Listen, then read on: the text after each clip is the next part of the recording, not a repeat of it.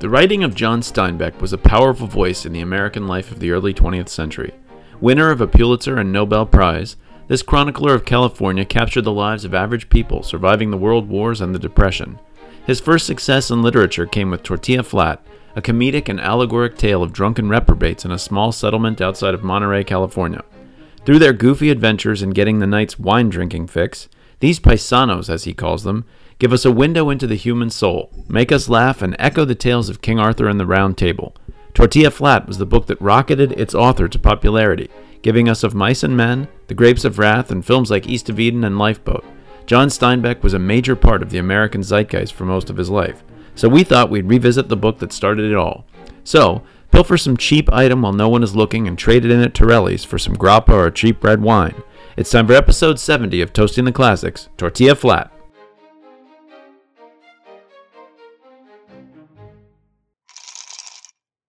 Welcome to Toasting the Classics, the podcast where we take something that people call a classic, drink something inspired by the classic, and then decide whether it is indeed a classic.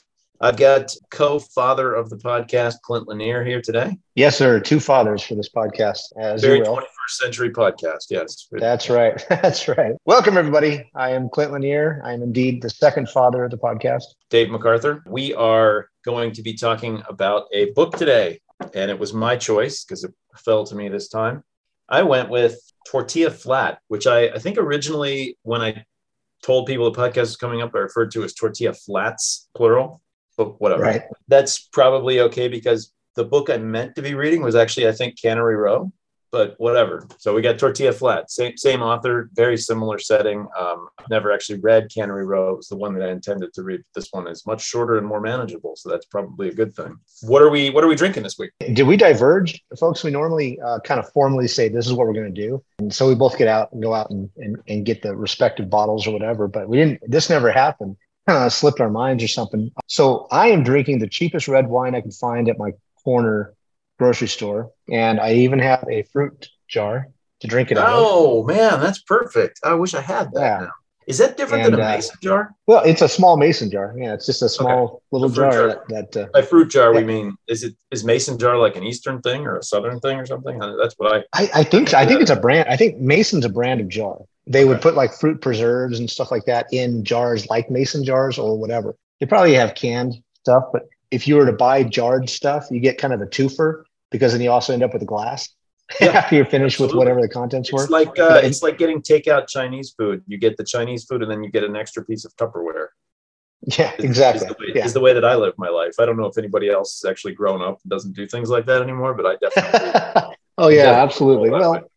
It's our it's our attempt at recycling. So we'll use it until it it's just not usable, and then we'll throw it in the plastic recycling. Which in the case That's of what I'm Tupperware is just when you lose the top, in my experience. Pretty much, yeah. Lose the top, or it starts getting those pits in it because you you microwave like yeah. tomato sauce or something in it and gets those funky little yeah. So you're drinking something different though, aren't you? So I got something different, and I had mentioned this at the end of the last podcast. Um, so I, if anybody's actually out there, as we say, playing along with the podcast, then they should have grappa, which is well, you know what? I, what do you know about grappa? I was gonna, I was gonna get you to help me talk about it because I'm not sure I 100 is. I've, I had it one time, Florence, Italy. I had it because I, Mhm. I had heard of Hemingway drinking grappa, so I was like, I Mhm. want to try grappa. What is it? And I thought it was nasty. Like I, I don't know. you didn't like it?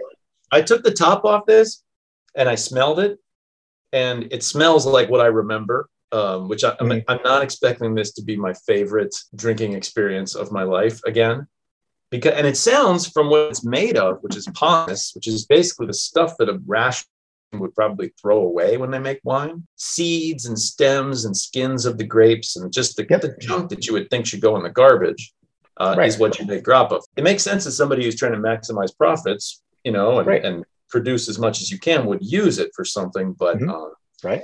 it's uh, it do- doesn't uh, doesn't appeal from the way it sounds. Is that a great pun, by the way? It doesn't appeal. Pun. No, I wish, I Sorry. wish, I wish it was. I wish I was Sorry. playing three dimensional chess like that, and I and I, made I, am I am a dad, by the way. So we, we're on the lookout for those puns. Anyway, sorry, go ahead. Um, yeah. oh, So what I got was a, a grappa. I actually had to walk quite a ways um, to find a place selling it, but this has apparently been around since 1779. The type I have, Bassano, and it says product of Italy, but I'm not getting any more information about that. It's 80 proof. That there's something to be said for that. So if it's That's 80 proof and it doesn't taste awful when you just drink it straight, then probably it's pretty good. It looks to me like it's completely neutral. There's no Yep. color at all in this. Nope. Uh, I can show it to you if you can see Yep, that. I mean, that just what- looks like a vodka or something. That's what grappa looks like. But it's like it's I like I like grappa actually. I think it it, it should have a grape smell to it, like a mu- musky grape smell. It's got a um something like that. Yeah. So it doesn't smell like a neutral spirit, I guess is what I'm saying. No. So where would that smell come from? If you distill it, is it left over after the distillation process, or is this something did it age it in? You know, smells are part of uh, the fluid that you put in the distillate. Um, So so you start out with almost a wine. They're taking all the stuff left over at the bottom after they mash up the grapes and they get the grape juice, right? They get the grape Mhm. juice out and then they might mix some some sugar or something like that. They'll ferment that and then they'll turn that, you know, that'll turn into wine.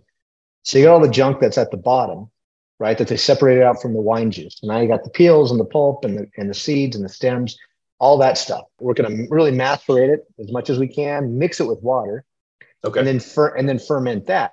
And so what you're going to end up with is you're going to end up with like a pretty crappy wine, basically. Right. And then you take that crappy wine and you distill it. Um, right. So it's like a very similar process to what you do to create brandy. It's just with a different. That's right. That's Okay. exactly right. And so it's not going to have it's not going to have all of the fruit that brandy has, which is why it's not brandy, right? So it's much more neutral than brandy, but it should have a little bit of the pungency of brandy. I like I grappa is really good.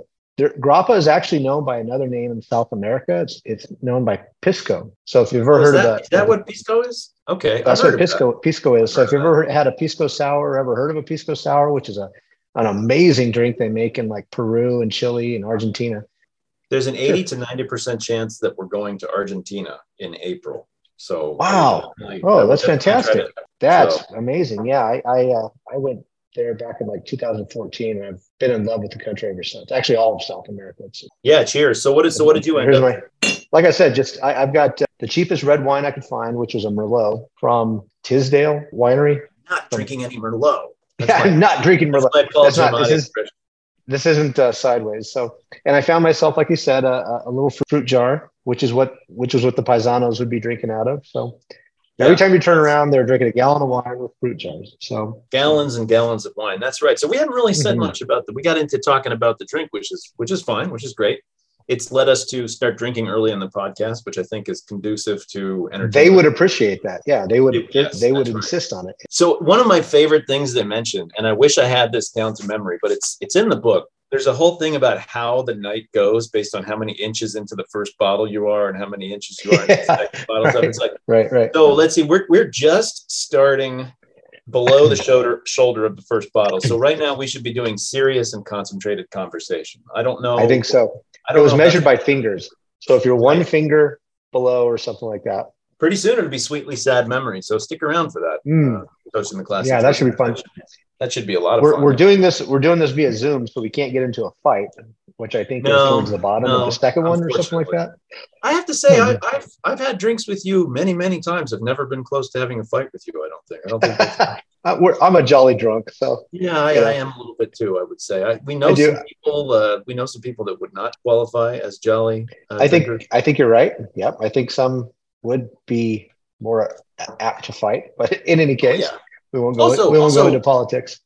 Also, let's be honest. That's a young man's game. I think. Like getting real angry when you have a It drink. is. It is. I get I get more tired nowadays when I get angry. So That's right. Well, these guys, the, the characters in this book, who, as you said, are paisanos. What is a paisano? Is the paisano is that the actual characters that are? I mean, do you have to be one of these sort of itinerant wino types, or is a paisano like an ethnic class or something? I, it's unclear to me what that refers to, and I think maybe there's a little. Maybe it's not just me that it's unclear to. Maybe it's sort of unclear to everybody. so this is interesting. A paisano is a peasant of Spanish or Italian ethnic origin.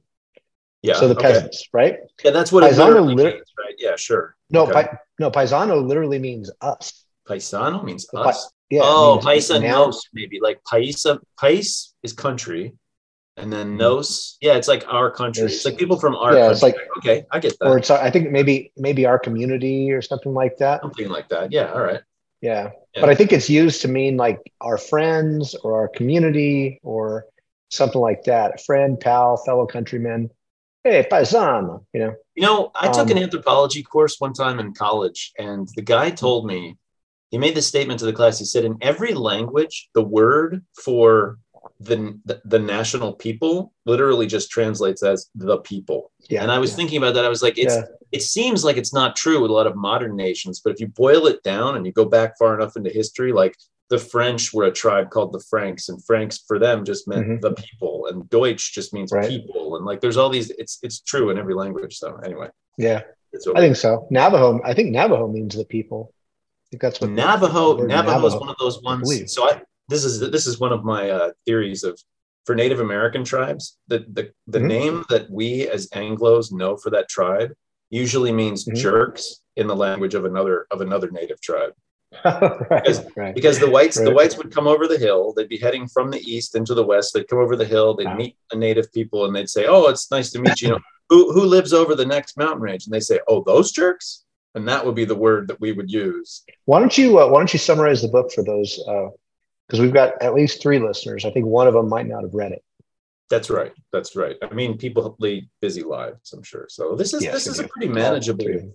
pretty manageable book. I've got the Penguin edition. What did, what did you end up reading? I actually read read it online. You can go to uh, archive.org, find the digital scan version. So Oh, I have nice. a version from like 1952. It was a reprint, the one that was Okay. scanned in, uh, which is interesting because they had a, a forward from Steinbeck, uh, which I'll talk about in a minute. But Okay. Okay. I've got the Penguin Classics Library Edition. It's got a, I would say, abstract expressionist type drawing on the front of the Mhm. characters from the book. Right. And um, mine is about 160 pages. So, like I said, super manageable. But the story of this book is these people called the Paisanos, who are, um, ju- they're like a mixture of different ethnic types.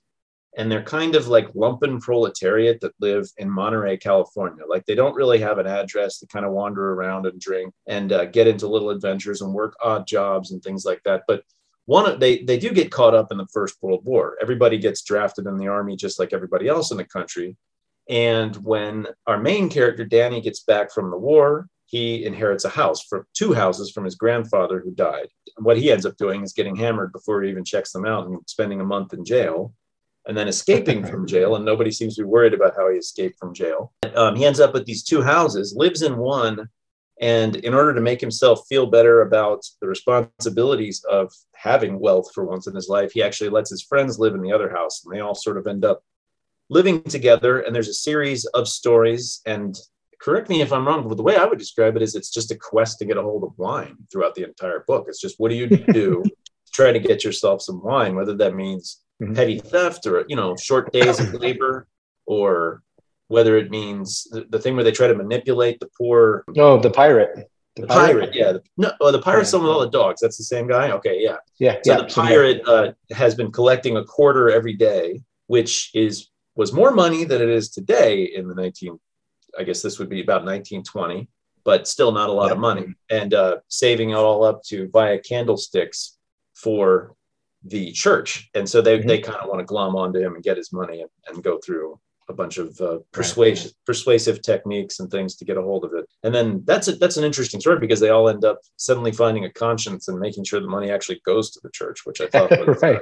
Well, he, suddenly he trusted them, and that ruined everything. You have a group of a group of friends who were seemingly ne'er do wells. And at the beginning, I didn't like them. they have a a couple of- noble episodes like that that sort of make you like them Well, they they sort of they sort of do, but they sort of evolve. There's a little bit of an evolution to them. They mature a little bit as the story goes. They pretty much their their goal in life is to loaf about and to to drink, you know, Yeah. and chase women. If you took Friday, the movie Friday, and, and and basically plopped it down into into 1935 or whatever this is said or 1925, you would pretty much have have, have it. You know, they're just kind of on the front porch. Yeah. They're drinking people so- are walking by.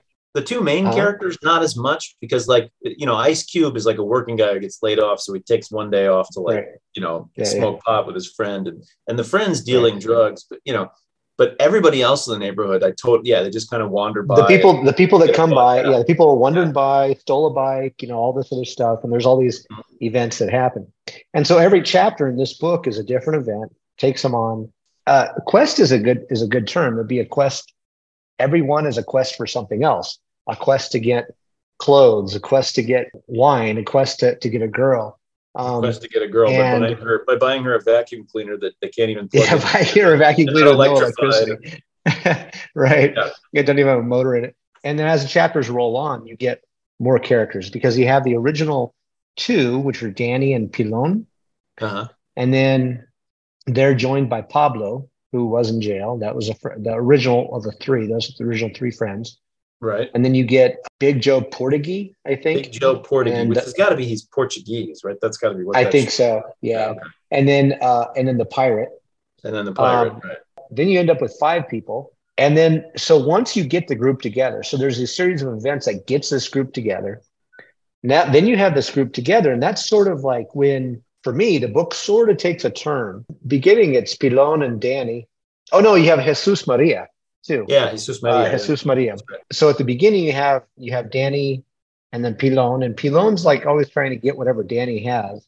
Danny is has two houses, plus he always seems to have wine, and Pilon never does a thing, but he's a clever guy. And Pilon, so like he always the, manages. He's like the Odysseus of the group. He's always coming up with yes. strategies for doing. He's it. coming up with the plans and strategies to get the wine, and he gets it from his friends at first, right. which really ticks me off. I'm like, what a jerk, right? And uh, ruining their plans. Like Danny, um, he wants, you know, he wants to date the next door neighbor or something, and they're going to put a stop to it because they're afraid that that he'll he'll kick him out because the if he right. dates the next door neighbor and marries her, she'll right. want she'll demand rent from them. So he, he, he, they keep breaking up his relationships and stuff like that. It's smart. Um, just, you ever had the friend that gets a girlfriend and then it just ruins everything? Like it just right. ruins the exactly. dynamic of your friend yeah. yeah. Especially when he brings her along on, on yes. your like on yes. your night out and you're like, oh, what are you doing? Although although so, the guy um, the guy who always brings the girl along is better than the guy that just stops being friends with you because he has a girlfriend. There's that mm-hmm. that guy's the worst. The, the guy well, that brings her along is second worst. And then anyway, so there's a series of events. And then you get to the end, to the middle. And so by the time you get to the middle, all the characters are there. They're all, and you know them all, right? They all have a different personality. They all have very u- unique personalities and they all have a place, right? Then by the time you get to the middle, that's when they start doing things together. Uh, like for example, there was a there was a, a girl I can't remember her name, but she was the the girl that couldn't figure out how she just kept having babies, right? Oh. And uh, is that the one and, that had the bag of beans and the bag of bag of beans, right? Beans and and, and so and so they had to get her food and along the way one of them knocked her up again. Yeah it's right. just you know but but start do, carrying out these noble deeds or something. So i was dubious about it right. at the beginning but by the end yeah i could see the brilliance of, of this book. And so this is the book that put steinbeck on the map. Um, right. he had had a lot of critical failures i guess you could call them at the beginning because um, i think this is like his fourth or fifth book um, yeah, I think I think that's true. Um, the other ones are not ones that anybody reads today. He, he came out with this two one. Two novels that failed, I think, before this. Right, and so this one came out, and this one was his first kind of critical success. Came out yeah, in 19, is... 1935. So it's set post World War One. Right, and I think it's set it's set during Prohibition because they always get wine from this one guy, Tortelli, and towards Tortelli, the end yeah, they call yeah, it.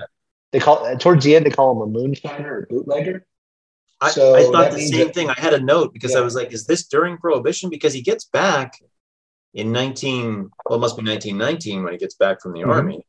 Uh, he gets right. himself arrested. Exactly. And all these events pretty much take place over the course of, I would say, like a year. I, I don't know. So yeah, seemed to me like that might have been before Prohibition. But then you could be a couldn't you be a bootlegger and a moonshiner with just making your own alcohol before prohibition? Yeah. Like I mean, of course, yeah, absolutely. You could have. Um, and actually, I mean, a lot of people don't realize that dry laws were going into effect. So there was a, a law, I can't remember what it was called now. I think it went into effect 1918, maybe. Okay. And it was the federal like grain security act or something like that, where basically the federal government outlawed beer making or any any use of grain because they needed it for the war effort. What was interesting is that it was implemented for the war effort after the war was over. That was in effect the year before prohibition went into effect. So that effectively created a, a prohibition because nobody could make beer or, or whiskey. So we have a big global pinch on grain supplies right now. Have you have you noticed any mm-hmm. kind of uh, change in the price of beer or anything like that? Is that has that been happening? I, I don't really. Well, beer has gone. no, beer has gone up. I think in the last like two years, it's gone up significantly. Um, okay. I mean, a case of the cheap stuff, which I consider like Coors Light, Yeah, that's like sure. nine, nine or 10 bucks now, or not a case, I'm sorry, six pack. It's like nine Oh, or 10 bucks, or it, it's approaching craft beer level, you know, uh, from about three years ago. Three years ago, craft Mm-hmm. Okay. beer were, you know, was like nine or 10. Now that's like 12 or 13. Because I'm guessing for stuff like whiskey, it would take a couple of years before you'd see a price shock, right? Because it, they, their stocks are from a couple Yeah, there's years. stuff in the barrel. Yeah, everything's in the barrel, but they're they're looking at, you know, they they they really do look at, you know, uh, what's going on five years from now or ten years from Yeah. now. They're they're pretty astute on that stuff, especially the big ones. But Yeah, that makes no, sense. so so this was this was probably around prohibition at least, but it didn't seem to affect, you know, a little community like this. No, And I think in, in most small communities, I think it was it would probably be like this. Like if you wanted a drink, you could get a drink, you know, You walk around with a so. gallon of especially wine. agricultural communities where people know how to make their own Yeah. alcohol and stuff like that. Would Right. why would that affect? I think it was probably only in big cities where it would have been a big a big issue. You know, although a lot of small towns around America probably would have been dry anyway, all through the Midwest Oh. and the South and places Yeah, like, like. Kansas. Kansas had been Yeah. dry since like 1912 or something ridiculous like that. So If I'm not mistaken, there are still dry counties in Oklahoma and Texas and Kansas to Texas, very are absolutely, yeah. because the Big billboard that says this county is dry. As you, as you if I'm through. if I'm remembering this correctly, the 21st Amendment is the repeal of prohibition. Does that sound right Mhm. to you? So yes, Uh-huh. that one says that the federal government is no longer making alcohol illegal. It it reserves the right to the states and counties to make their own decision. It does not give us a right to drink alcohol. That's not that's Correct. not what the 21st Amendment does. That's So- correct. And in fact, it, it didn't even give us the right to make alcohol. That wasn't passed until 1978 when we were allowed federally to make beer and wine. I Um, did Jimmy Carter actually signed that into but distillation is still controlled. I'm guessing. very controlled. Yeah. Yeah, I think it's more about tax revenue, but whatever. What do I know? We're actually we're actually the only, just like we can't have Kinder eggs in America uh, because of real Kinder eggs. Yeah, because that's they think they think that that my 12 year old will stuff the whole thing into his mouth and try to swallow it whole and choke. Right. We're the only Yes. developing country that that also actually outlaws distillation too, or developed country, I should say. So back to the story though, Right. they are they're getting gallons of wine every single chapter. Essentially, it's how do we get some more wine? Uh, they'll sell they'll sell anything. They'll sell shoes. They'll sell pants. Anything of value. And I guess you know, at that time, everything was worth something because you know everything uh, took a lot of time to make back then, right? We're in such a consumer society now that we don't think about how how difficult it was to buy things and get things back then. But I mean, Yeah. they would every little scrap of metal they would get and sell, and and Yeah, the, there's a part where they think they're trying to find some treasure, and there's a night, like a saint's night, I think, where treasure, buried treasure, will be a, a light will shine down on it. So they're off in the woods looking for it, and they find, you know, they they see a light, so they go and they hang out and they dig. Uh, Sorry, they don't dig right away. They wait until the next day so that nobody else will be able to see where they're digging, and then they go back Mhm.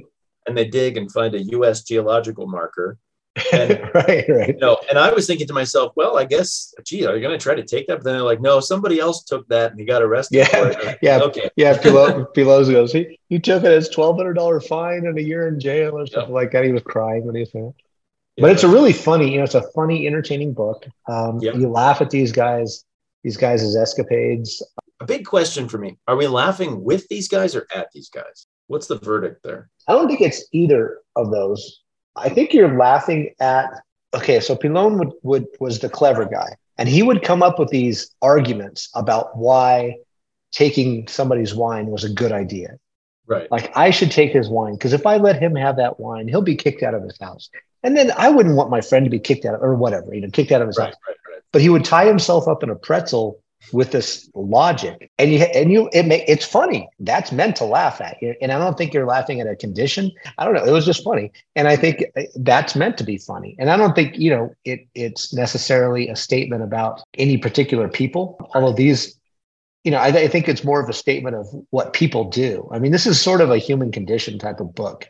You know, yeah. a lot yeah, of this I think, is. I think is, I think the general principle is if you're laughing at them, you're laughing at the fact that human ingenuity can be turned to something so mundane as trying to get yourself a gallon of wine. Mm-hmm. You know, you're, you're talking about the same kind of brain that's capable of writing a symphony or or putting a man on the moon, but the, the same kinds of Right. brains are just are just being put to justifying, rationalizing, Yes. and then making stealing of mind possible. You know, so Yes. just as, just as much thought going into those processes. So there was there was some things I read that said that the reason this book was so popular was because everybody just needed like an escapist fiction during the Great Depression. Like, just what, what if we didn't have all yeah. these worries? You know, what what if we didn't have Yeah. money worries? What if we just spent all day bumming around this town and try, and living in the moment Yeah. and trying to get a hold of Sure. wine? And I could see why that would be appealing to people in a way. I could see I could see that sort of uh, comedic. Yeah.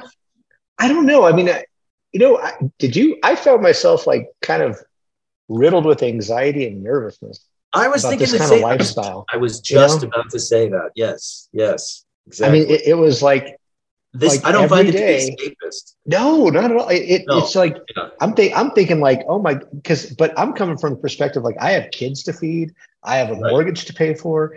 What would it be like if you had no worries at all? You didn't have a credit card, you didn't have a student loan, you had nothing. I mean, sure, you didn't have anything to your name, but you also didn't have any responsibilities. And at that time, you didn't even have a social security number. You were completely off the grid, man. You know, people pay a lot of money nowadays to be off the grid. And these six characters or five characters, however many there were, these guys lived, their lives were off the grid. Everybody's was, right? So, Totally. but I was so like nervous. I was thinking stupid things too. I'm like, how does he pay property taxes? You Yeah. know, and I'm like, I thought that know, too. yeah. I thought that too like, because he I inherits mean, a house, stupid right? stuff. Like, right, because they don't have any money, but he inherits two houses, and then like, I think this is so one of the houses, you know. You know how people one of the houses burns burns down, and I'm thinking like, well, you can't just walk away from a burned down house. What about the lot? You know, he still Right. owns the lot, right? You still own the piece of all these stupid yeah, questions that I have. Right? But I'm thinking from 20, 2023 perspective of having a house, having a mortgage, having student loans, having credit card Right. bills, all this other stuff. And it was like, how do you do this? yeah, it was hard. It was hard for me to just lose myself in that because to me, the guy's house burns down and I'm stressed out by it. I'm like, oh no, like that's Mhm. that'd be so. Ups- I don't know. Maybe I, I'm just the escapist value of it isn't really hitting me. But I think about this a lot because people like post-apocalyptic fiction, right? And it's like Right. the first thing, you know, because you're wondering yourself, oh, what would I do? How would I manage to survive? You know, and that, that kind of thing compels you to some extent. But I, I'm just like, oh, it'd be horrible. You know, I don't want to, you know, I don't want to have to. well, I was just so I was just thinking that like if if, if everything would would to pot, right? If it was the Right. apocalypse, Yeah. I think the first thing that would go through my mind is like, do I still have to pay my credit card bill? Yeah. right? yeah. Will the government come after me if I miss my student loan payment? Right? You know, are they gonna are you know, I mean these are stupid things to think about. that sounds like you we need think some- about, right? you need some escapist fiction. It sounds like you need to kind of get away from that stuff. I- you know, just, I, I guess, yeah. Well, but it's just it's just hard to have that different perspective, right? But if you think of those reading, so published in 1935 was a huge success, and it Mhm. sold like 400,000. I don't know, it sold a ton of copies. Maybe not. Yeah, maybe I'm thinking of Grapes of Wrath, but but it, it sold a lot. And but in 1935, you could still relate because those people didn't have a social security number because social security Right. came by in like 36, 37.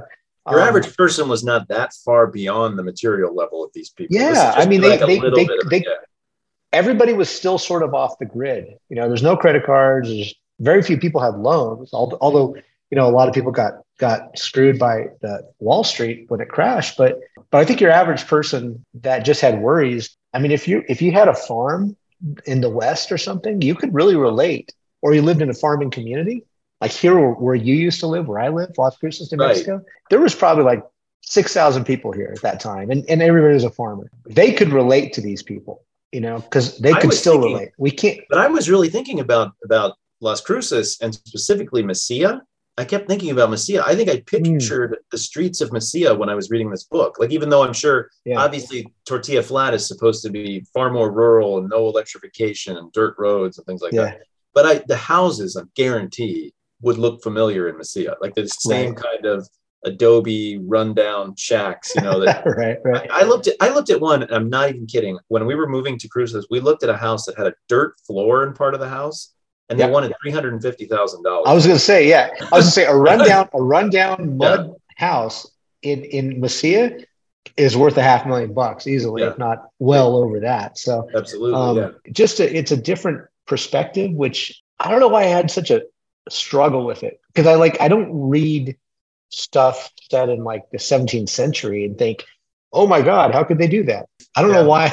I don't know why I had such a Well, you know, like. And anything, they're- in, anything in America post Civil War, I think you can sort of relate. Mhm. There's a lot of the same sort of things Yeah. going on, the same kind of language being spoken, and the same kind of modern concerns and stuff like that. So it's pretty easy to put yourself in the shoes of somebody. I would say anytime from like 1865 to the present in America, you're going to Mhm. relate to those people to some Sure. extent. You know, I can anything yeah, before that, I think the world gets kind of weird, and you know, there's there's no Sure. trains, there's no phones, there's no you know, things are getting to be very different. Like someone from the American Revolution, like I don't know what their life is like. You know, it's that's pretty. different. Right, right, right. No, that's good. Those. those are a little My grandfather was born in 1907. That's it's a long time ago, but I can kind of relate to it. You know, to, to some extent. So I can put myself in Yeah. the shoes of one of the more normal people living in this town. Maybe not these guys. I swear, going to patio and getting a drink at patio, you might run into one of these paisanos. Like this would be a character that Right. would absolutely fit in in the Sia, or like Tortuga or someplace like that in in Las Yeah. Like there's definitely people. I like think you're. I, I, yeah, I think you're right. Well, so my my in-laws, mom. it's a pretty it's a pretty big question to ask. I think people will be thinking about him. This is a white dude. Yeah. This is an Anglo dude, and mm-hmm. this and the characters are all La- of Latin descent, or at least paisanos, whatever that means, a different mm-hmm. mixture of things. So, Mhm. what are your thoughts on that?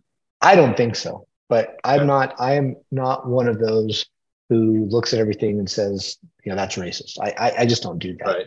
It's a good question though, and I think it's an important question because there there is there are a lot of people, those who are very sensitive to finding racial undertones and everything, say that this is a racist book. He wrote himself in the uh, reprint that that I read, or this is what he wrote rather in his forward. Uh, he said, "This is what Steinbecker said." When this book was written, it did not occur to me that paisanos were curious or quaint, dispossessed or underdogish. They are people whom I know and like, who merge with their habitat.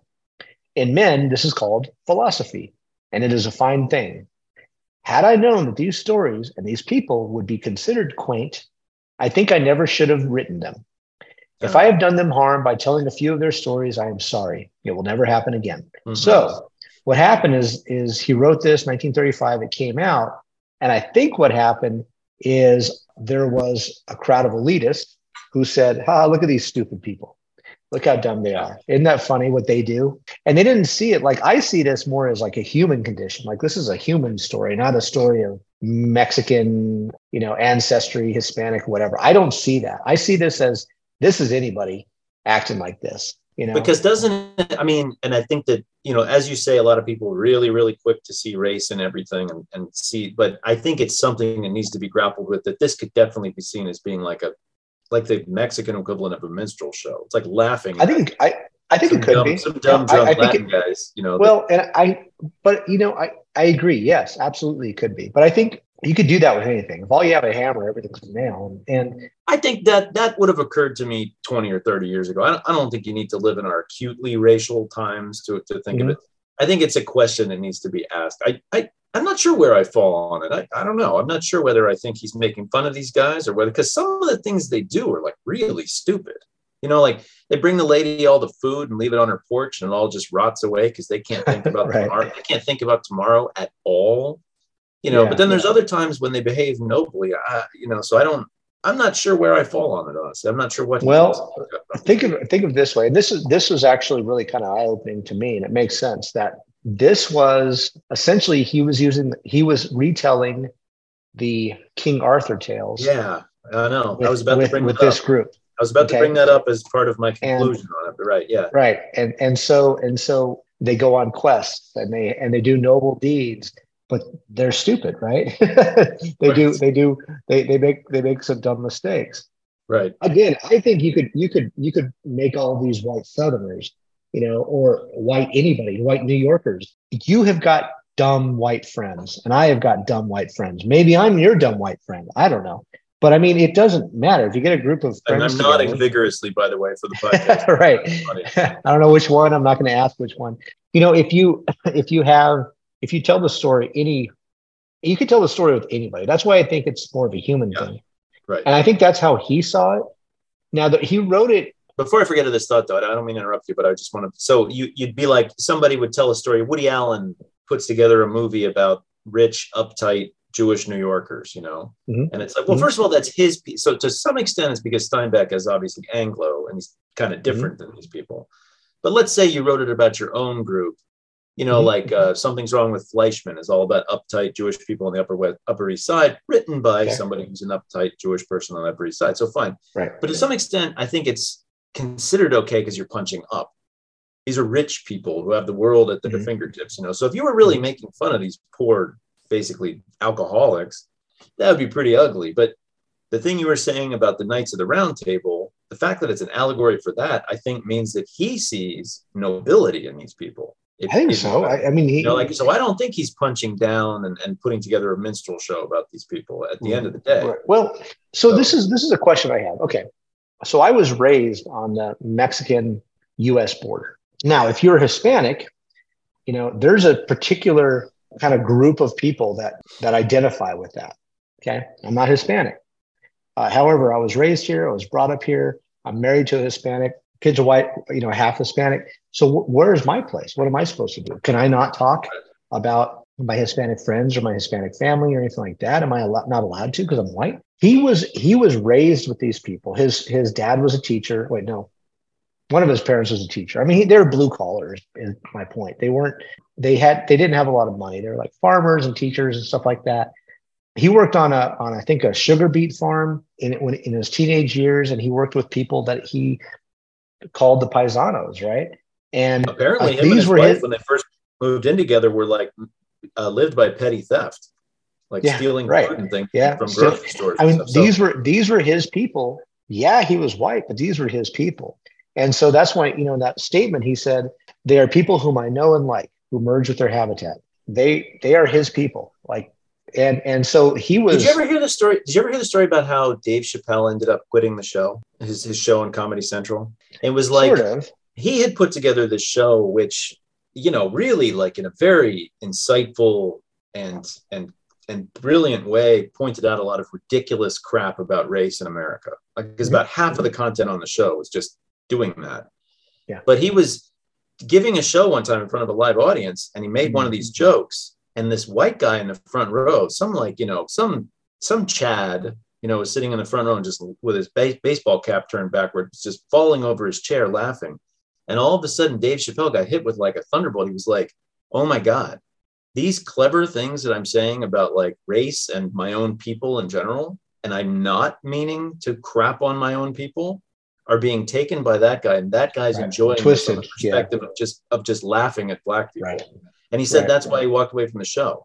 And I think that's kind of what John Steinbeck is expressing in the, the forward that you're talking about, which is I a think so. regret that he's like, I thought of this as almost like being my people, you know, like even though, yes, they're they're Hispanic and I'm not, but you know, kind of grew up in the same place and we kind of lived the same way and on the edge of society and stuff like that. And I thought of showing, but uh, maybe a lot of the people that were being entertained by it were just falling off their chair laughing at Maybe so. I- you know, and- I don't So- have the answers for these questions. I mean, no, no, no. It occurs to me that like Don Quixote, you could make fun of him. Cervantes was Spanish, so I mean, Yeah. and so is Don Quixote. It doesn't matter, right? You could Did you, you, know? could have Did you know Steinbeck lived in a camper for a while called Rocinante, named Really? after named after Quixote's horse? yeah, how about that?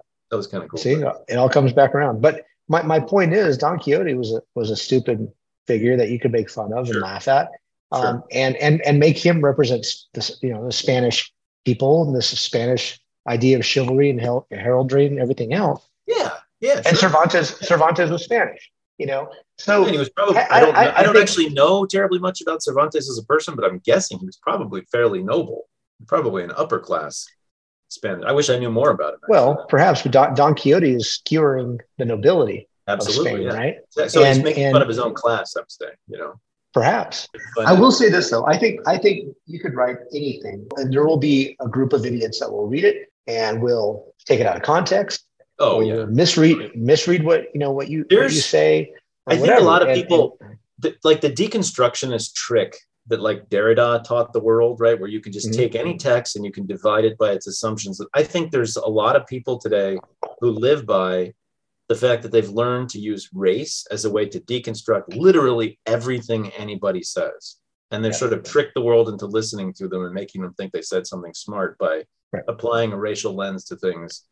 And you can always do it logically. You can, you can, I can do it. I mean, Absolutely. I, I, you learned can find- you can- I can do it, but Yeah. it, it isn't necessarily always the most important thing about a text or worth talking about. I just thought I'd bring it up because in, in this case, I think it'd be kind of like the elephant in the room if you didn't mention it. I mean, it's you No, know, I think so. I, I think so. But I think, I guess I'll put it this way. At the beginning of the book, I didn't like these guys. I uh, didn't like Pilon. I thought Pilon was dastardly and, you know, kind of Yeah. evil for, for Yeah. tricking everybody and so forth. Okay. I suppose so. Yeah. But by like the last quarter of the book or third of the book, I had really turned around. There's an episode in there where the pirates' quarters, you know, duffel bag. There's an episode in there when they come home and the duffel bag was missing. And they look at each other and they all knew right away that that Big Joe had done it. And so they said, okay, didn't say a word. Everybody got got like a, a They just st- beat you know, a- yeah, a, a, a club and this and that. Yeah. And they just waited for him to come in and they beat the crap out of him Yep. for taking their friends, because it's a group, right?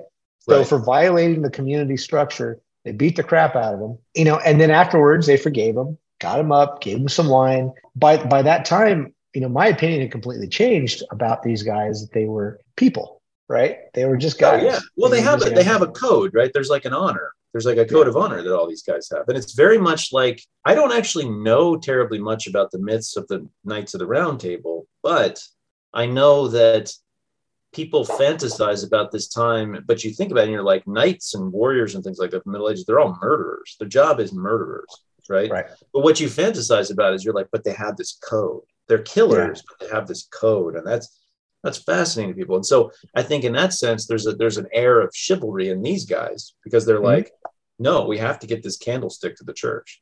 I mean, yes, yes, Right. we'll steal from anybody that turns their turns their back on a jug of wine, but Right. this money is dedicated to the church and to the saint who's That's gonna, you know, who saved this guy's dog for 10 minutes Mhm. before it got run over by a truck. right. But see, that's funny. I mean, that that right there, that There's the, definitely the, the, the absolutely. irony twist, the ironic twist is funny. You don't have to be white. You don't have to be any color. It's No, just no, funny. no, no, no, no, No? Yeah. At worst, you're laughing at a very silly code of ethics, right? But you respect the Right. code of ethics. I think Well, I'm saying most- just that, just that, just that particular, just that particular episode where you know, I pr- so I prayed to to San Francisco to save the dog, and he did. Oh, he did. Yeah, but then he got killed ten minutes later. He got run over.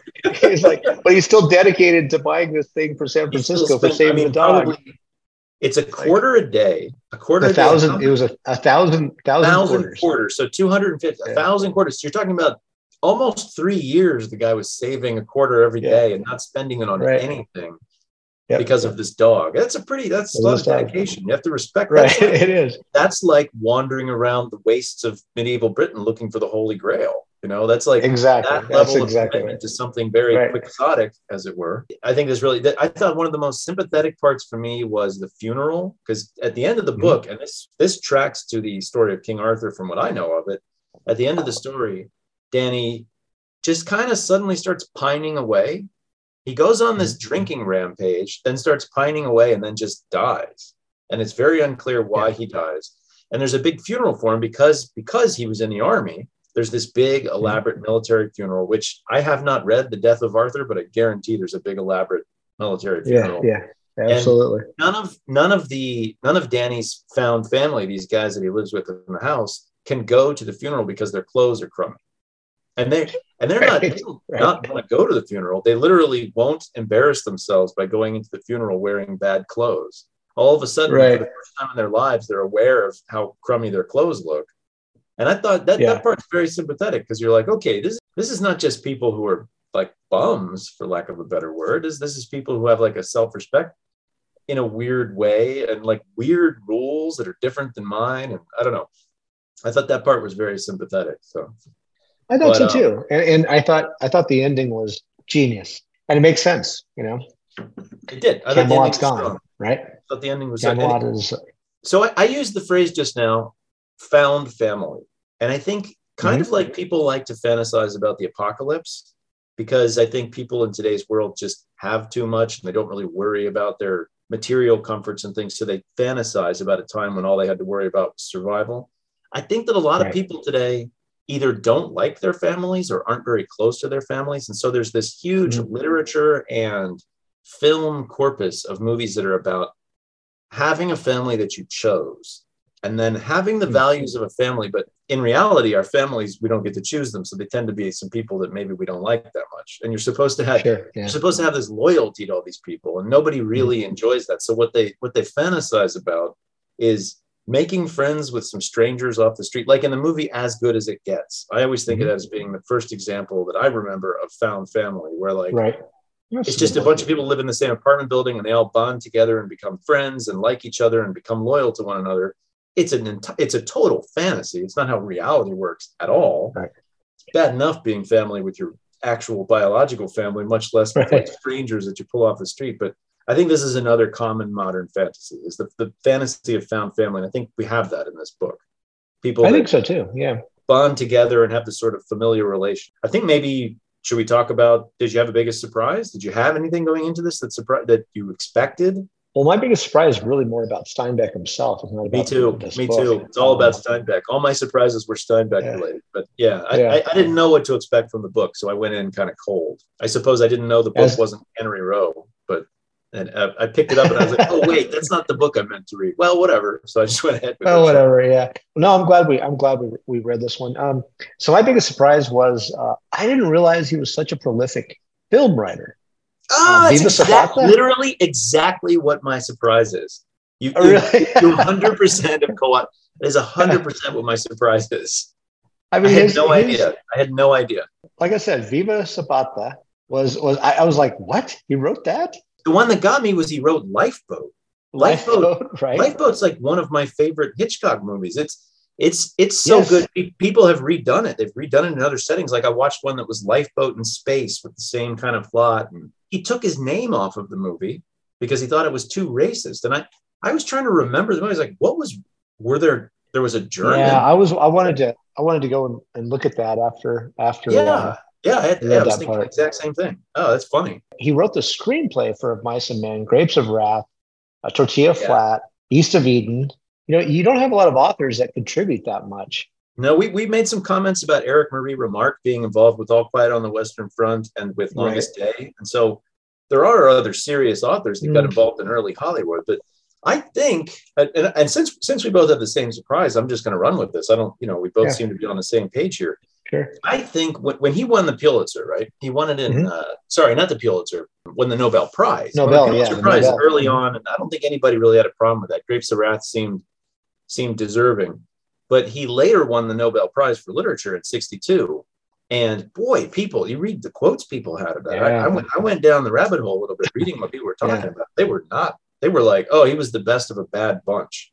Yeah, the best of a bad lot. Yeah. I looked at the other people that were nominated. One of them was Robert Graves, you know, who wrote I Claudius and a whole bunch of other really good historical fiction. So I don't think, I mean, I don't know if he's Nobel Prize worthy, but Steinbeck in hindsight, 100% is Nobel Prize worthy. I mean, who yeah. else is writing something in 19? And I, I think that I think the reason people look down on it is because I think a lot of Europeans turned up their nose at the fact that he was so involved in Hollywood.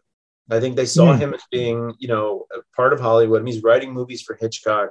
He's right. What was the other? Oh yeah, Viva Zapata. Exactly. Like, mm. which this seems to fit in part and parcel with some of the other work he did. But uh, I, I think that's why they turn their noses up at him, especially that might might be. I mean, they mentioned his predecessors, so you've got like Hemingway and Fitzgerald, Faulkner, right? Uh-huh. And he fits in with with with those three, especially because, like I said, you know, they they were writing about they were writing about more than what what it appeared to be. I mean, they were writing about a human, how the qualities of humanity, right? Um, the sun also rises, especially Faulkner, as, Hemingway. Faulkner, as a writer, Faulkner mm-hmm. stands above those other two in terms of just actually being on like the very cutting edge of great prose at the time, if you know what I mean. Yeah, no, um, I, am not. I'm not, I'm not arguing that. Yeah, I mean, Hemingway and Steinbeck, just, I think, are, are the same guy. I think they're the same quality. I think they're very similar writers. Yeah, I, I, am just saying that they, they write about conditions that you can universally identify, right? Yes, as being part of our struggle, you know, and that's sort of like that's why to me, my bachelor's is literature, my my master's and PhD in rhetoric, you know, I I don't look at this. I look at this beyond just like what it appears, paisanos, California Mexicans, or whatever. Right. I, I look at it beyond that and look at like what what's happening. What is he trying to say with this? What is he trying to do with it? And it's just these are just people. Like this is a person. This is what people do. And that's sort of what he's trying to say. And, and yeah, it's funny and there's some stupid, outlandish stuff going on, but these are, you know, friends. This is caring. This is empathy. This is, you know, they they might seem this way, but then they, you know, then they as a group they love each other and, and they care for each other and they're, you know, and then they have compassion for for like the dogs. And I, this is a, a human thing, right? And I think that's what sort of what he was trying to show there. And I think that's what he does in all of his books. And I, I can't remember who, but there was one of the when he won the Nobel, one of them acknowledged that. Like he he he makes books that or he writes books that are about more than just a particular thing. It's about who we are. You know, it's about our story, right? And our conditions and our qualities and what makes us fallible and sympathetic. I really wish know. I really wish that I'd read or that I at this point I am wishing that I had read Grapes of Wrath. I've never read it. I read Of Mice and Men.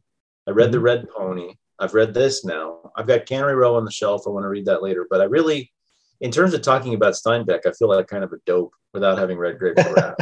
you know, I'm, of, I'm, the same way. I, and I've, I've read all of those too. I mean, in high school, I read, uh, you know, Of Mice and Men. And I think Red Pony, I think I read in like middle school or something. Wasn't that the do one? You remember the, do you remember the great big fuzzy orange creature on uh in, Bun- in Bugs Bunny? Yes. It's like yes. I will name you George. Yeah, that was that was Lennie. Yeah, totally. Lennie. Yeah, that's a reference to yeah. of mice and men. I, I did not get yeah. that when I was a little kid. You never got that? I've no. seen the movie. The movie is great. The the the remake with uh, Gary Sinise and uh, John Malkovich. Yeah, yeah, yeah. It's a right. fantastic. It's a fantastic movie, and it's East well, of Eden is is pretty amazing too. So. East of well, Eden, you know, well, East of East of Eden. I was surprised. I, it's not really like a relevant big surprise, but I was surprised to read. I was, I knew James Dean's big movie was East of Eden. Yeah. I did East not know yeah. it was the John Steinbeck movie. I didn't associate the two. Never seen a James Dean movie in my life. The I, other surprise was uh, do it. He he was um, in the original of Mice and Men. George's uh-huh. character was played by Burgess Meredith. Yeah, and then and he, and he became he and he he and uh, Steinbeck became best friends. And all That's I could think about was, "Come on, Rocky." Yeah, I kept thinking women know, weaken legs. yeah, women weaken legs. You know, that's all I could think of. Was like he's buddies with Steinbeck. How would that work out? Yeah, to him go out drinking sometime. You know. Remember? In, uh, do you remember the movie uh, Mr. Mom? He's the fact he's like. Like, I was watching Rocky the other day. He's like, well, which Rocky? He's like, I don't remember. He's like, well, was his manager alive or was his manager dead? right, right, right. Never seen uh, that, That's a good movie. That that doesn't get as much credit as yeah. it deserves, but no, okay, no. so the big question. Well, anyway, so the big question, and this is for you because I, you know, I, I feel like my thoughts on whether this is a classic would be relevant, but I'm just going to put it in your court as we do on the yeah. show. The foisty, the foisty has all the power. So, of course, of what do you think? Should this one be a classic? I mean, uh, my my main piece of argument in favor of it is first Steinbeck novel. This this yeah. is the we don't get Grapes of Wrath if we don't get Tortilla Flat. Right. I think you're absolutely right. Um, and, and, by the way, both of us never having read Grapes of Wrath have huge respect for this novel. we just need to shut the hell up. Very intelligent opinions. Let, us say a, let's say a Bison Man. You don't get there this, you will get a Bison Man because we read that one. No, you're right because yeah, it's only like actually, 150 pages. Of course, we yeah. We don't, we don't if I remember correctly, he was trying to write. He had a job. He couldn't quite write. So his yeah. dad basically they loaned him money so yep. he could he could quit work and start writing. He wrote this novel. Gave him enough money to really do it you know, to really become. This is why our country. This is why our country needs a nobility. This is why we can't tax the rich because they that's right. loans to their to their, their, so, to their to their children. Yes. Yeah. So they'll beca- either become like uh, Murdoch. No. Murdoch. Yeah. Rupert Murdoch. Rupert yeah. Murdoch. Okay. Anyway, so we'll get those people, or we'll get a Steinbeck. But I guess it's a toss up. Anyway, so yeah, if you don't get this, you don't get Of Mice and Men. Right. And others. Like you said, the elephant in the room is that this has been criticized for well criticized quite a bit. If you if you look up like tortilla flat racism or controversy there's a lot of articles oh, out there about it. Now they're they're not by anybody substantial. They'll be like on medium or slate or something stupid like that. So nobody that you've ever heard of will have written about it and all of them have blue hair and a nose ring. So whatever do with it as you will. But there is a, a bit of a bit of controversy about it. However, you know, I think it's just too important a, a novel putting him on the map, and then plus when you read it, you're like, man, it's just I can't write like that. I wish I could. It's just amazing writing. So yeah, I, I, I it's say very much. It's very much like the prose is very much like Hemingway. It's stripped down. It's pretty simple, but I think the themes. There's almost like this mythical quality to Steinbeck's writing that doesn't he exist. he he gets he gets just a li- the man took the fish. I would man- I you would know. say I would say more metaphysical than mythical. He gets Yeah, yeah, yeah, gets yeah, really yeah. in- he he really gets into philosophy in a lot of these things, and he talks about well, it's a man's condition to look at the stars, and he ta- and you know and he talks and he sort of waxes on about about it, and you don't know if it's like if it's them saying it, like you know in their in their portended ho- nobility, or if it's if it's Well, the according- narrator, right? According, according to some of the critics, when he won the Nobel Prize, he was guilty of tenth rate philosophizing. I don't know if right, that's- right. I don't know if that's fair, but uh, yeah, he's definitely Well, doing something. Like you said, maybe maybe I would. I would like to see a first rate philosophizer in 1960 Right. whatever. Anyway, yeah, I am toasting this classic. So Derrida. It would be Derrida, I think, would be your first. Derrida I, was the bane of my PhD. I'll bet. This is why I'm glad I never achieved any higher education, so I avoided things like Derrida. Never achieved higher education. Well, well, okay. not higher education. Not. I never master's achieved- degree, master's degree, and Yeah, JD yeah, but I never went into. I. I never went into the ivory towers of academia. Let's just say. I, you Yeah. know, yes, yes. I read. Wow. A, I read a lot of books, and people gave me pieces of paper, but that's not the same thing. I didn't, I didn't get to learn Well, about. the nice thing about Derrida is you can use Derrida, you can use Derrida against him. If you want to be relative about things, I can be relative about Derrida very easily. So, You absolutely could be. Yeah. All right, right. Well, you could turn his own game back on him. So it sounded to me like you were giving a vote in favor of this. yeah. I'm toasting it. Absolutely, I'm Okay, toasting it. This right. is We're toast- definitely a we classic. are toasting this classic. So I will clink my bottle with Clink. my glass. I don't know if All that right. was audible. You ended up just drinking red wine, I guess, but whatever. I, you know, I'm liking grappa more than I did the first time. Maybe It's good stuff. The quality of Good the stuff. company and the conversation, but I'm enjoying my grappa this time. Could be. That's it for episode 70 of Toasting the Classics. For those playing along at home, stay tuned to find out what we'll be drinking for the movie Clint picks. If you'd like to get in touch, please send us an email at toastingtheclassics at gmail.com. Send us show ideas, comments, complaints, and let us know whether you think this book is racist. Check out my blog at theattractivenuisance.com and follow us on Twitter at, attractivenuisance. Our music was written by Michelle MacArthur. See you next time on Toasting the Classics.